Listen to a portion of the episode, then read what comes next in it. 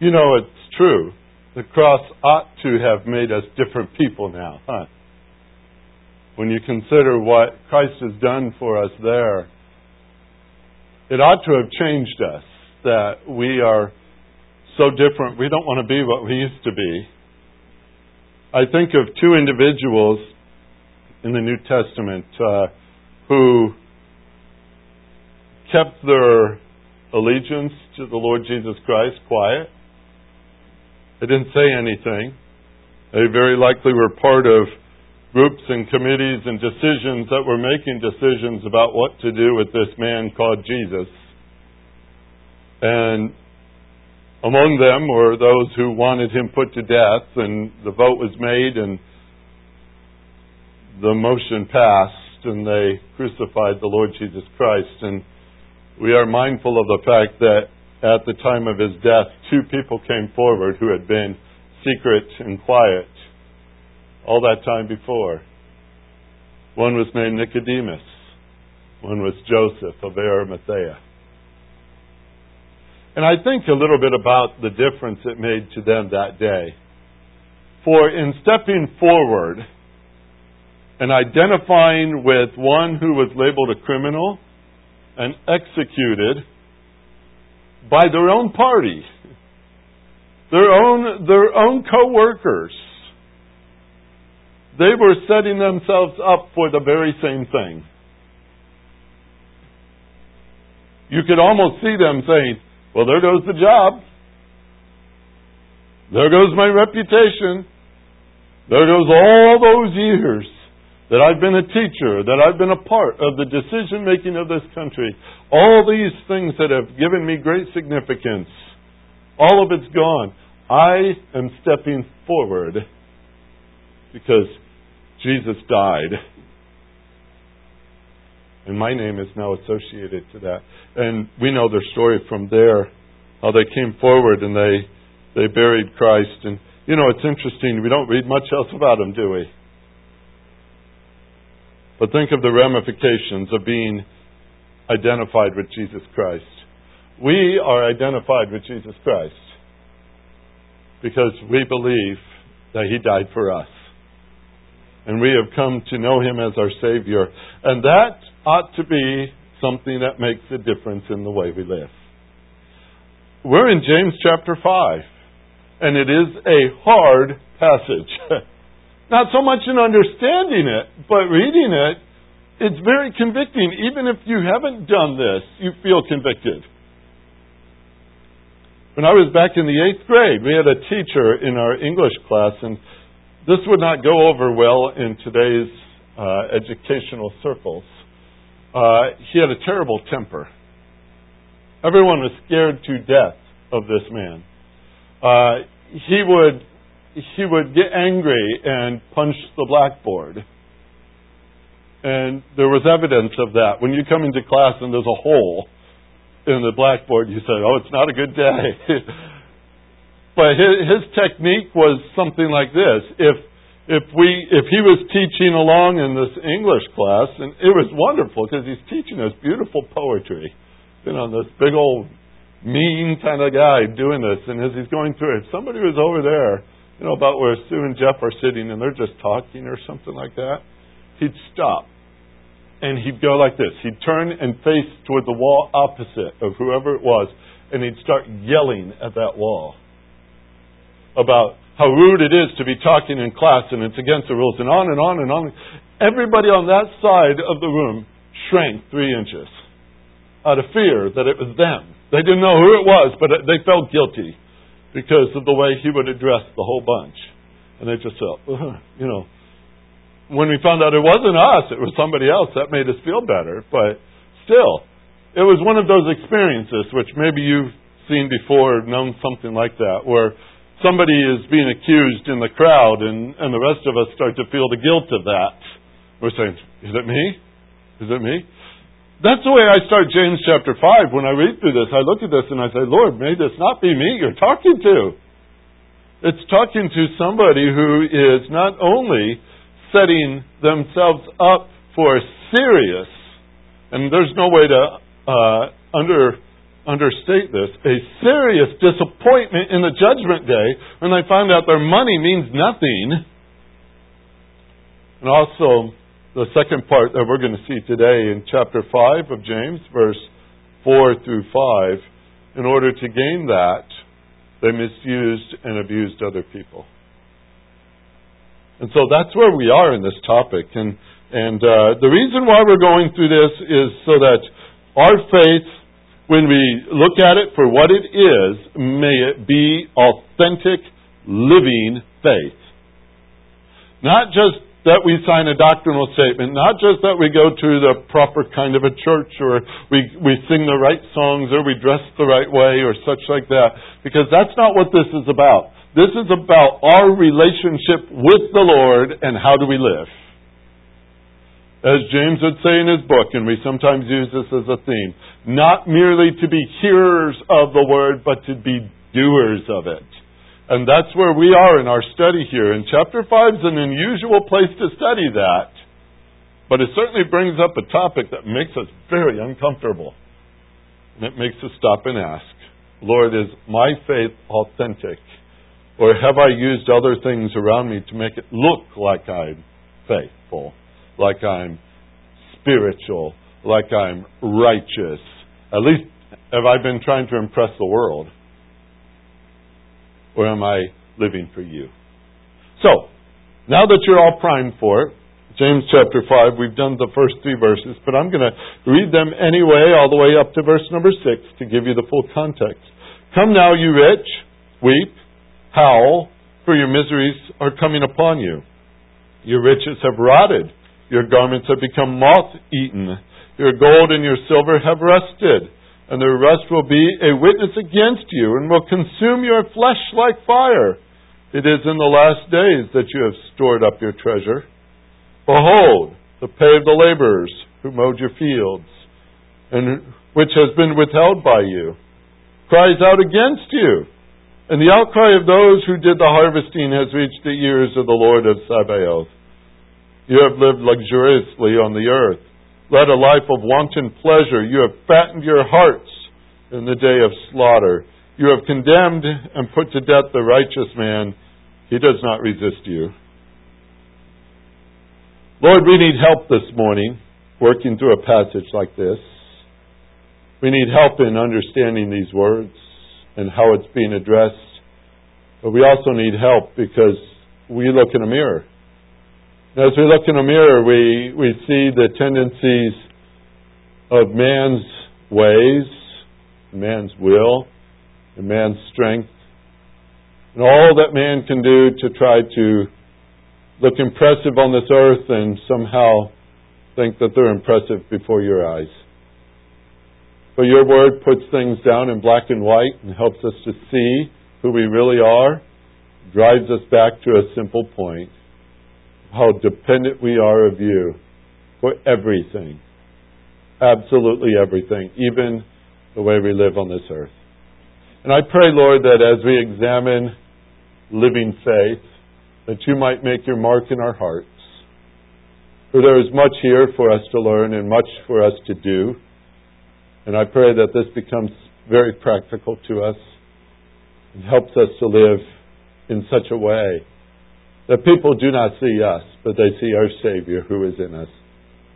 That they note that we must be different because we've spent time with you. Help us with this passage, we pray, and guide us through it and work in our hearts and change us. We pray in Jesus' name. Amen. Okay, the examination of living faith. That's our topic that we are on. There are some things that uh, James tells us we ought to be resistant toward. We should react and run the other way. It's my way of expressing this. There are things that we should embrace and we should do. And what we see in the first part of chapter 5, the first six verses, are things to run away from. It's that simple. These are not to be our traits. These do not reflect those who live by faith, those who walk by faith, these are the traits of those who are self indulgent and uh, they make two mistakes. We started with it last time. verse 1 through 3, they're dependent on their wealth. The concept, as you saw as I read to it, a couple of times it mentions judgment. The judgment is coming. The day of judgment is upon you, and things like that. You stored up your treasure for the last days. Those kind of phrases in this is is suggestive that these have collected their wealth over the years, hoping that somehow that might impress God. That might make an impact in the judgment day, as if that is what God measures by. I'm so glad He doesn't. So many people of our world would never qualify to stand in His presence if it was based on wealth. If it was based on works, honestly, folks, even though we, we say we don't believe works will save us, how many of us actually live as if it would? We practice as if it would. We go about our days as if, you know, what we do is impressing God, and of course that is why He likes us so much. I read a quote just this last week I thought was actually quite humorous. It was something D.L. Moody said back in the 1800s. He says he was very glad that salvation was not based on works, or else he'd have to sit through all of eternity listening to people brag about it. I said, if there's one thing we're relieved from.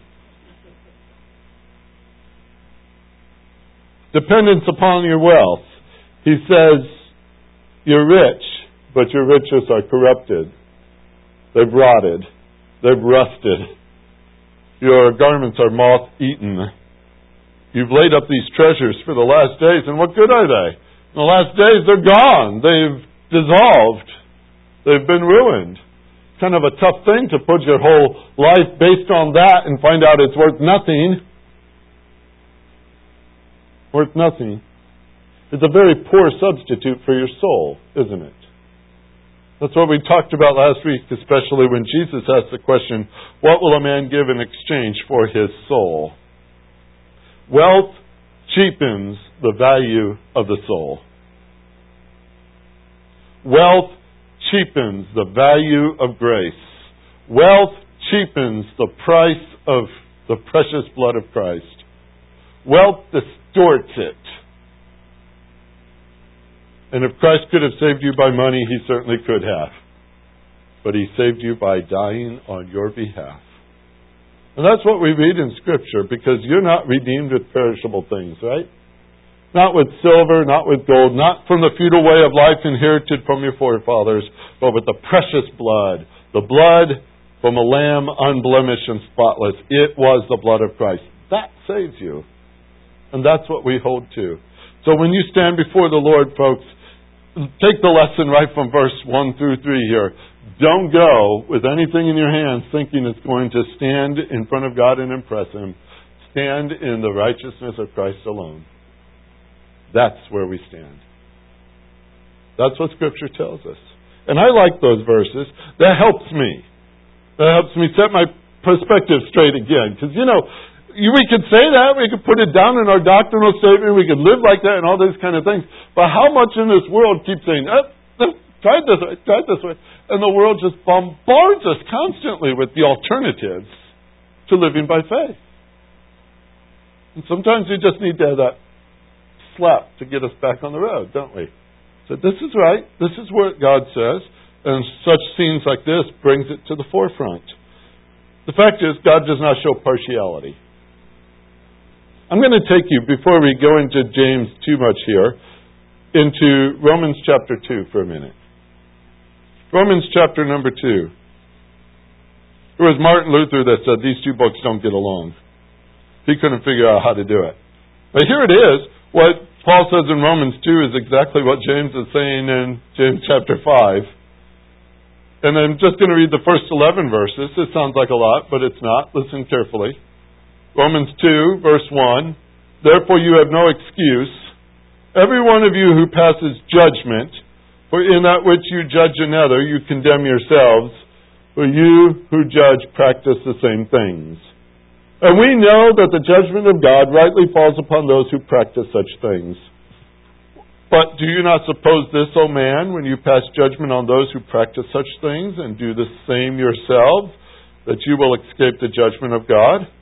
Or do you not think lightly of the riches of his kindness and tolerance and patience, not knowing that the kindness of God leads you to repentance?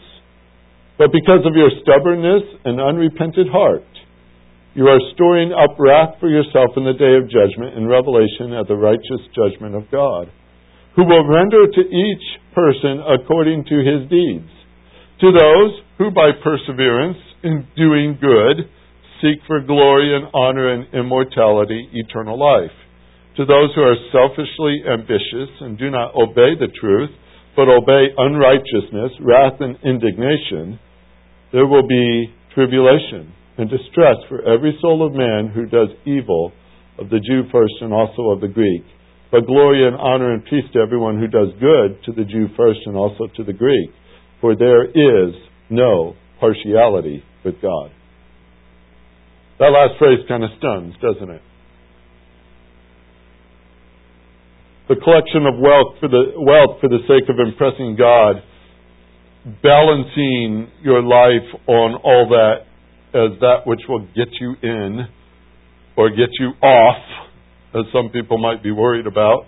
It will not work in the judgment day. Simply put, you either stand before God in the righteousness of Christ or you have come up with a scheme you've manufactured yourself. And that won't work. That just won't work. Now, you would expect James to be addressing unbelievers here because of the tone of that. Even that Romans 2 passage. He's like, ooh, that's for unbelievers. That's not for me. But who does Paul write to? Church in Rome? Who does James write to? Well, I'll give you a clue. He calls them brethren many, many times in the passage. Does that help? He's writing to the church.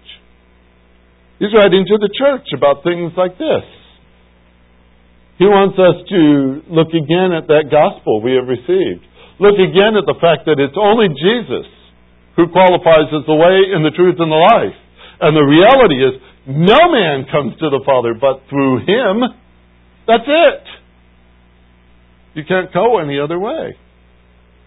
So James is writing to the church, and his audience is the brethren, and he, he brings up the rich here. And maybe the rich are not believers, but they are the illustration of his point. Believers are supposed to have an authentic faith, and we're not to be like them. We're not to be self indulgent like them. We're not to be dependent on wealth like them. Matter of fact, if there's nothing other way to say it, is when you read this, you should shun it like the flu virus. you hear somebody has it, you don't go near it, right? This kind of a passage does that for me. I said, I don't want to be like that. And Jesus would often say when he brought up Pharisees and scribes and hypocrites, he would say, don't be like them. Don't be like them. All right. So there's progression in this page as he's explaining this the situation in chapter number five with the rich and their dependence on their wealth. It's as if he put them on trial here. And when he gets down to verse 4 through 6, he starts to show the charges that are against them. What they have done to gain this kind of wealth. And that's, I believe, is a right way of looking at this passage. He says, You have done this. It's a self regard that you had with this wealth. A self regard that you had here. There are laborers out there Remember, you saw it in verse number 4. Laborers who mowed your field. They harvested your crops. We in this region understand that, don't we? They've done, a, they've done that work for you, and that's a big job. But it says they were not paid. The laborers were not paid. It would seem that their livelihood was based on that paycheck. We know that a little too well, don't we? Dependence of that. Here is the ones who have worked for you have been defrauded. They have not been given their, their right due, what they have earned. They have not been given their salary. Very pitiful picture here. The rich keeping back what they have earned, cheating them of what they have earned. Now, they didn't become rich apparently by good business negotiations, good contracts, good hard work that produced better things. They didn't invest in their crops to make them better. They didn't invest in their machinery to make their harvest better. They didn't do that. They took the money from the workers. That's how they were getting rich. One commentator said that it is if they would say, Well, we found a small point in what you've done that we're going to have to penalize you for that.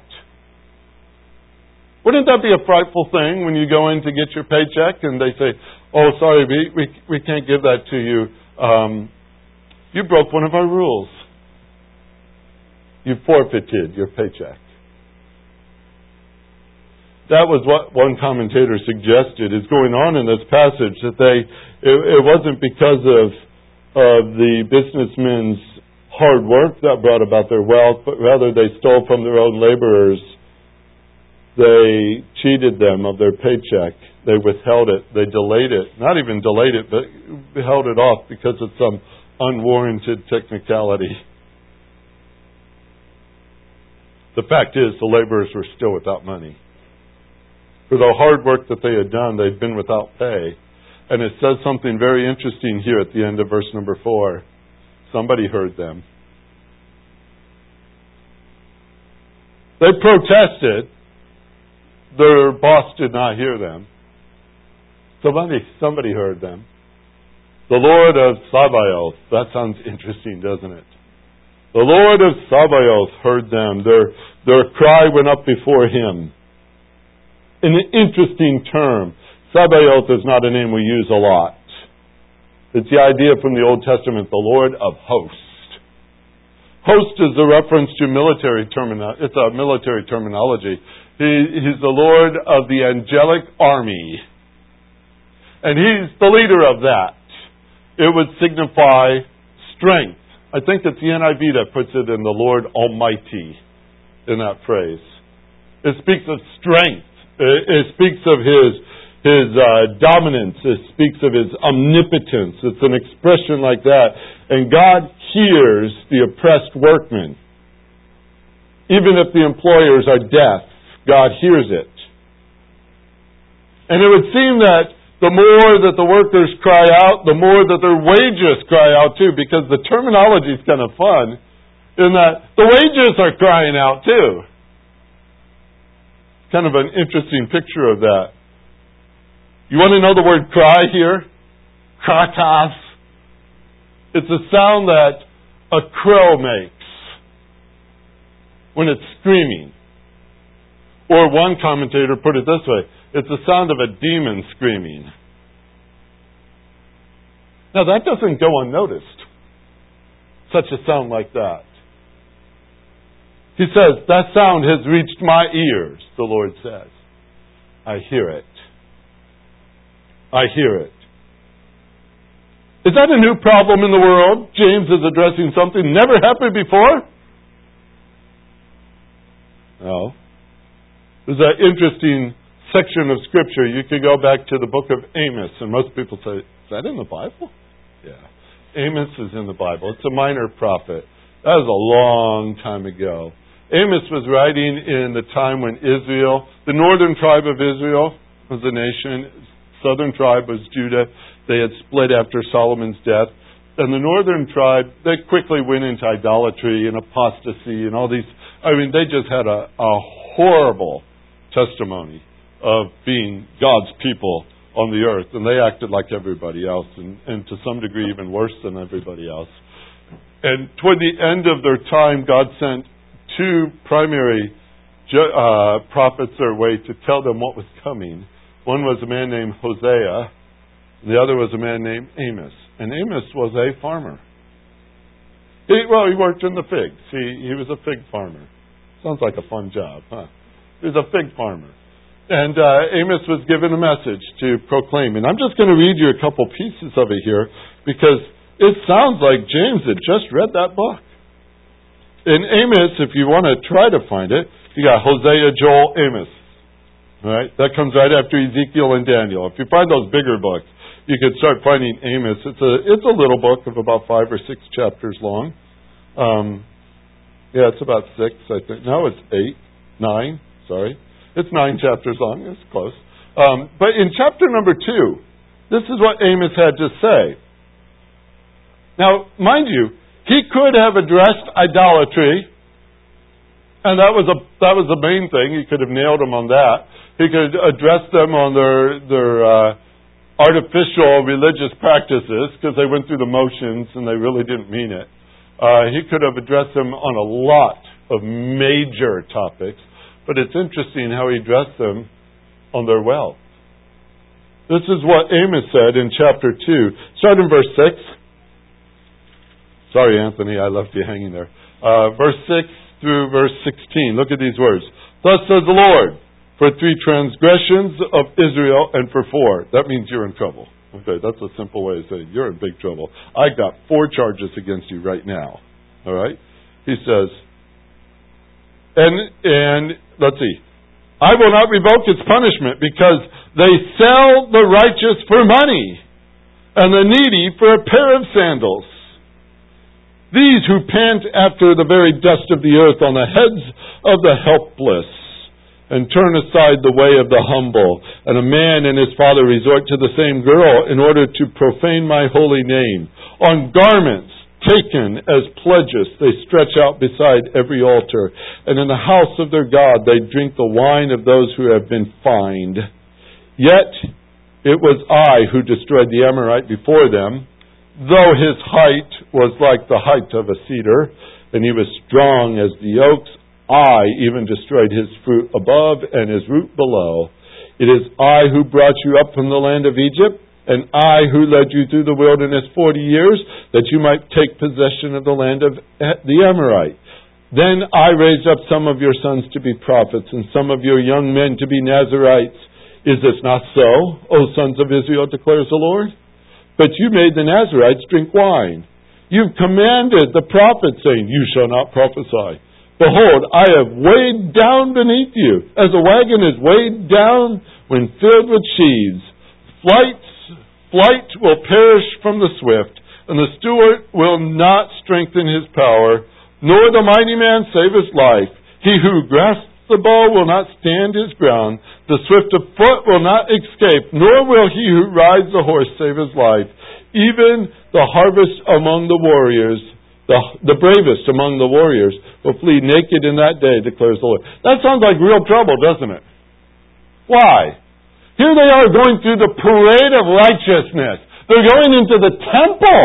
They're going in for worship, right? And what are they doing? They're defrauding this person, defrauding that person, taking from them, taking from them, taking from them. And then they stand before God and they give Him praise for what they have. He says, I condemn you for that. You've taken and taken and taken from other people. Chapter 4, let's move there just for a minute, verse 1 and 2. This is very unflattering, folks. I have to confess before I read it. All right? Hear this word, you cows of Bashan. He's talking to some of the women, I'm afraid to say. It's true. If you read the passage, it's like, ugh. All right? Hear your words. Hear this word, you cows of Bashan who are on the mountains of Samaria, who oppress the poor, who crush the needy, who say to your husbands, Bring now that we may drink. The Lord God has sworn by his holiness. Behold, the days are coming upon you when they will take you away with meat hooks, and the last of you with fish hooks. Here it's not only just uh, the men who are involved in this kind of uh, this kind of behavior, but their wives were encouraging them. They'd sit at home and say, "We need more. Get us more. Go get us more." And the husbands go out and defraud more people. That was God's indictment in that day. Now you'd say, okay, so it was happening in the Old Testament too. And it's happening in the days of James. And of course, by now we've solved that problem. Our world doesn't have problems like this anymore, right? We've moved way beyond that kind of behavior. Well, I wish it were true. Matter of fact, that's only for unbelievers. Right? Oh my. Should we address this as a believer? Look at James 5 verse 5. You have lived luxuriously on the earth and led a life of wanton pleasure. This is not complimentary. You have fattened your hearts in the day of slaughter. That's self indulgence, that's selfishness, that's self centeredness, that's self regard, that's self importance. How many times can you put self in front of a word? Where was this problem? Where was it seated? Look at the end of verse number 5. You have fattened your hearts. It's an inward problem, isn't it? It's an inward problem. They have a lot of pride, and that's where heart does the heart does seem to encourage. These pride, these hearts of ours, folks, I don't give it a whole lot of credibility in the sense that it's going to help me. Because James or Jeremiah says it's deceitful. Says it's desperately wicked. And if you're trusting your heart for this or that, or you're saying, I'm going to follow my heart in this kind of thing, say, wow, you've got a pretty rough uh, leader to follow there. Because I know what the heart wants. And it's all about self. It's all about pride. It's in the feed me mode all the time. That's the, that's the human heart. That's what it wants. There's a great little story, and, and actually, it's one of my favorites among the, the stories of Dr. Seuss. All right?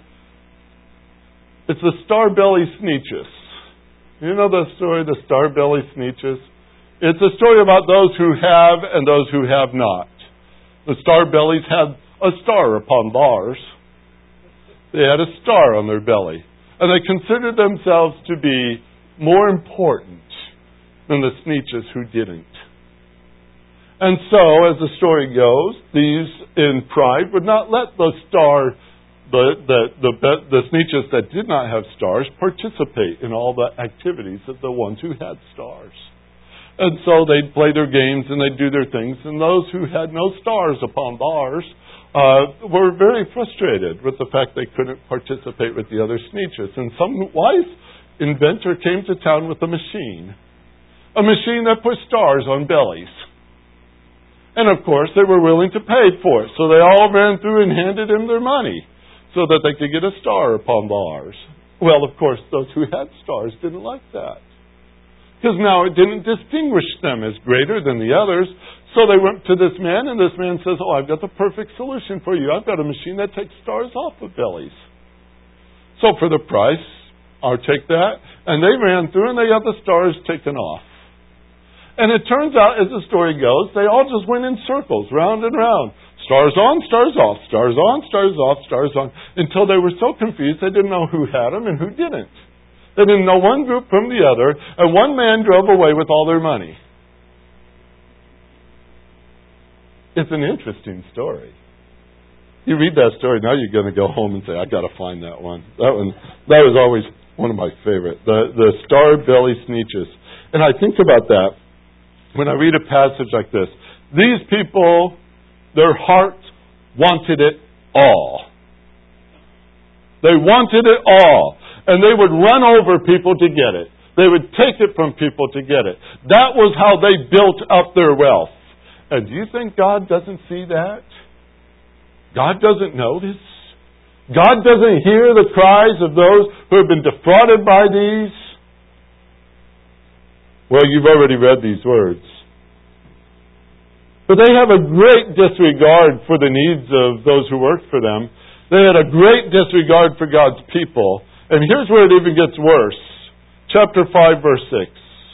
And you have condemned and put to death the righteous man. They took their wealth, ill gottenly gained, of course, into the place of influence in the courts. And when these charges were brought about them that would say such things like, He did not pay my wages, I worked for Him, and such like that. Somehow, in the system, it was turned around that the righteous man was condemned for that. He was the one that was condemned, and even worse than that, he was put to death for it. Isn't that shocking? I don't know what the right word is for it. We live in a day and age where that is not so uncommon anymore. We could talk about what we've seen in politics in the last three months. Call it character assassination, whatever you want to call it. Whether or not one is right or one is wrong or whatever, but how people will fight with their goal is to destroy the opponent. That's what you see in this picture. People who are actually in the wrong, condemning and putting to death the righteous man. Yes, their cries have gone before the Lord, but their cries are not heard by their employers. Their cries are not heard by their judges. Their cries are not heard by their executioner. But it's not the first time a righteous man has stood before that kind of a system and stood there as quiet as a lamb before the slaughter. Who might that have been? Jesus Christ. Condemned by the rich, condemned by the powerful, condemned by those who manipulate the system, condemned by those who are unrighteous, condemned by those who are jealous, condemned by those who wanted him out of the way because it was a threat to them. So they put him on a cross, and he went as silent as a lamb before the slaughter. That's, that's an incredible thing. That's an incredible thing. Let me just say it this way, because Paul or James is going to address this in the next section. He says, "Now, brethren, just be patient." That's a hard thing to say to somebody in the midst of that. But he has good authority to call for that because that's the way Jesus was. You see, the more you know Christ, the more you act like him. And when you act like him, you read these verses and your response is going to be different than the way that our own hearts want to respond. We want justice. We want this fixed. We want, we want this to be, to be corrected. Right now, Lord, do it. Change the situation. What if he doesn't? How do you live down here? You live by faith. You live by faith in a God who loves you, a God who has designed your life. He's sovereign in that life. He's got your future already mapped out, doesn't he? Doesn't he have a place prepared for you? Aren't you going to be there? You see how quickly we lose our perspective? We start to say, well, if nobody's going to fight for us, we better fight for ourselves. And we go all about the ways of how we need to answer this. And that's not the answer. The answer is to look to the Savior. His example is standing right before us right now.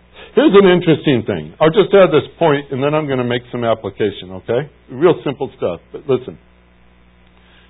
A.T. Robertson, the Greek scholar, when he was reading through this passage, when he got to the end of verse number six, he says, He does not resist you. He says, Well, you can take that as a statement.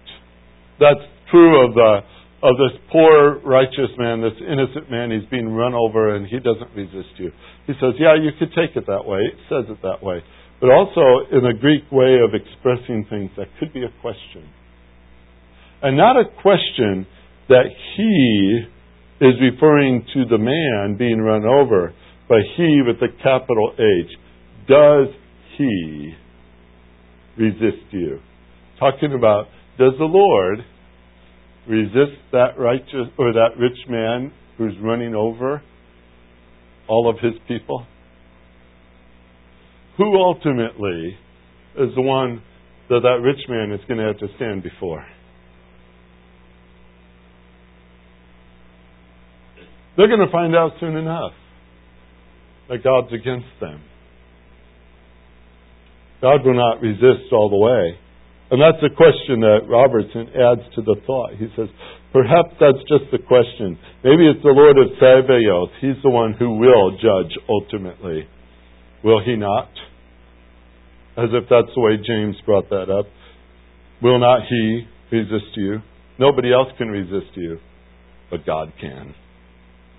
God can. You see, when you become dependent upon the wealth, you have to protect it. You have to guard it. And by the way, it never is enough because that's the nature of the heart. It says, Give me more, give me more, give me more. And when it has to be protected and built up, it's easy for it to become self regard, selfishness, self centered.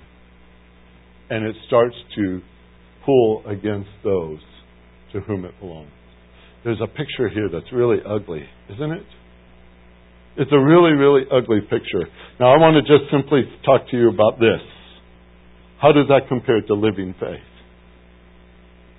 How does that compare to the authentic faith we're called to live? From whom do we, we receive our provisions? It's from the Lord. Right? Who gives us the needs for this day?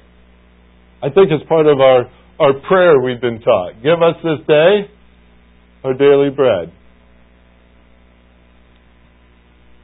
Here's a simple thing I want you to think about this week as you go through it. Are we truly dependent upon Him? This is a question I want you to have because it's going to lead that way in this chapter. Am I dependent on Him? If I am not dependent on Him, who else am I depending on? That's the question I want you to ask. As you go throughout the day, thinking about your life, thinking about what it means to live in faith. Where's my dependence? If you feel that these first six verses are a pretty good picture of what you see in the mirror, I would say it's a good time to talk to the Lord about it. If you read this and you say, No, Lord, I, am not so much like the rich man, but I'm kind of on the other side of the other guy. You know, I, I'm more like the guy getting run over here. Again, set it before yourself like the mirror and say, How am I responding to that in a world like ours? Do I have to defend my life? Do I have to defend my rights? Do I have to defend my little castle? Do I have to defend my pile of wealth? There's a check of the heart right there, isn't there? Because the Lord will tell us later, dependence on me is what I'm calling you to do. That's living faith. It's challenging, folks, I have to confess. It's challenging. And if you're sitting there saying, I'm still, I'm not sure I get it quite yet, Pastor, talk to the Lord about this. All right? We'll come back next week and we'll work on it some more, and you guys keep coming back to hear this stuff. So um, I'll give you some more. But uh, next week, let's see what else the Lord has to tell us in a passage like this. Heavenly Father, boy, you prick us deep at times when we have to look at our own hearts and and see where we stand with you. Far too often we set our eyes not, not on you, but on our circumstances. We set our eyes on our own treasures. We set our eyes on our own future. We set our eyes on our own accomplishments. We set our eyes on what we think we can do. And here at the very end, I think it was simple to say that it was Christ who set an example for us who entrusted himself to his Father. A simple phrase, but one that really strikes deep with us. To entrust ourselves to our Father, to have living faith. Help us with this passage, Lord. We have a lot to learn. But you are so gracious with us, and I thank you for that. So patient with us, so so kind to us. You know what we ought to be, and you know what we will be. And we long for that day when we shall be like Christ and we stand in your presence. Until then, Lord, there's work to be done, and we're glad that you're doing the work. Help us with it, we pray, that we might be a willing participant in your great work in our life. We pray in Jesus' name. Amen.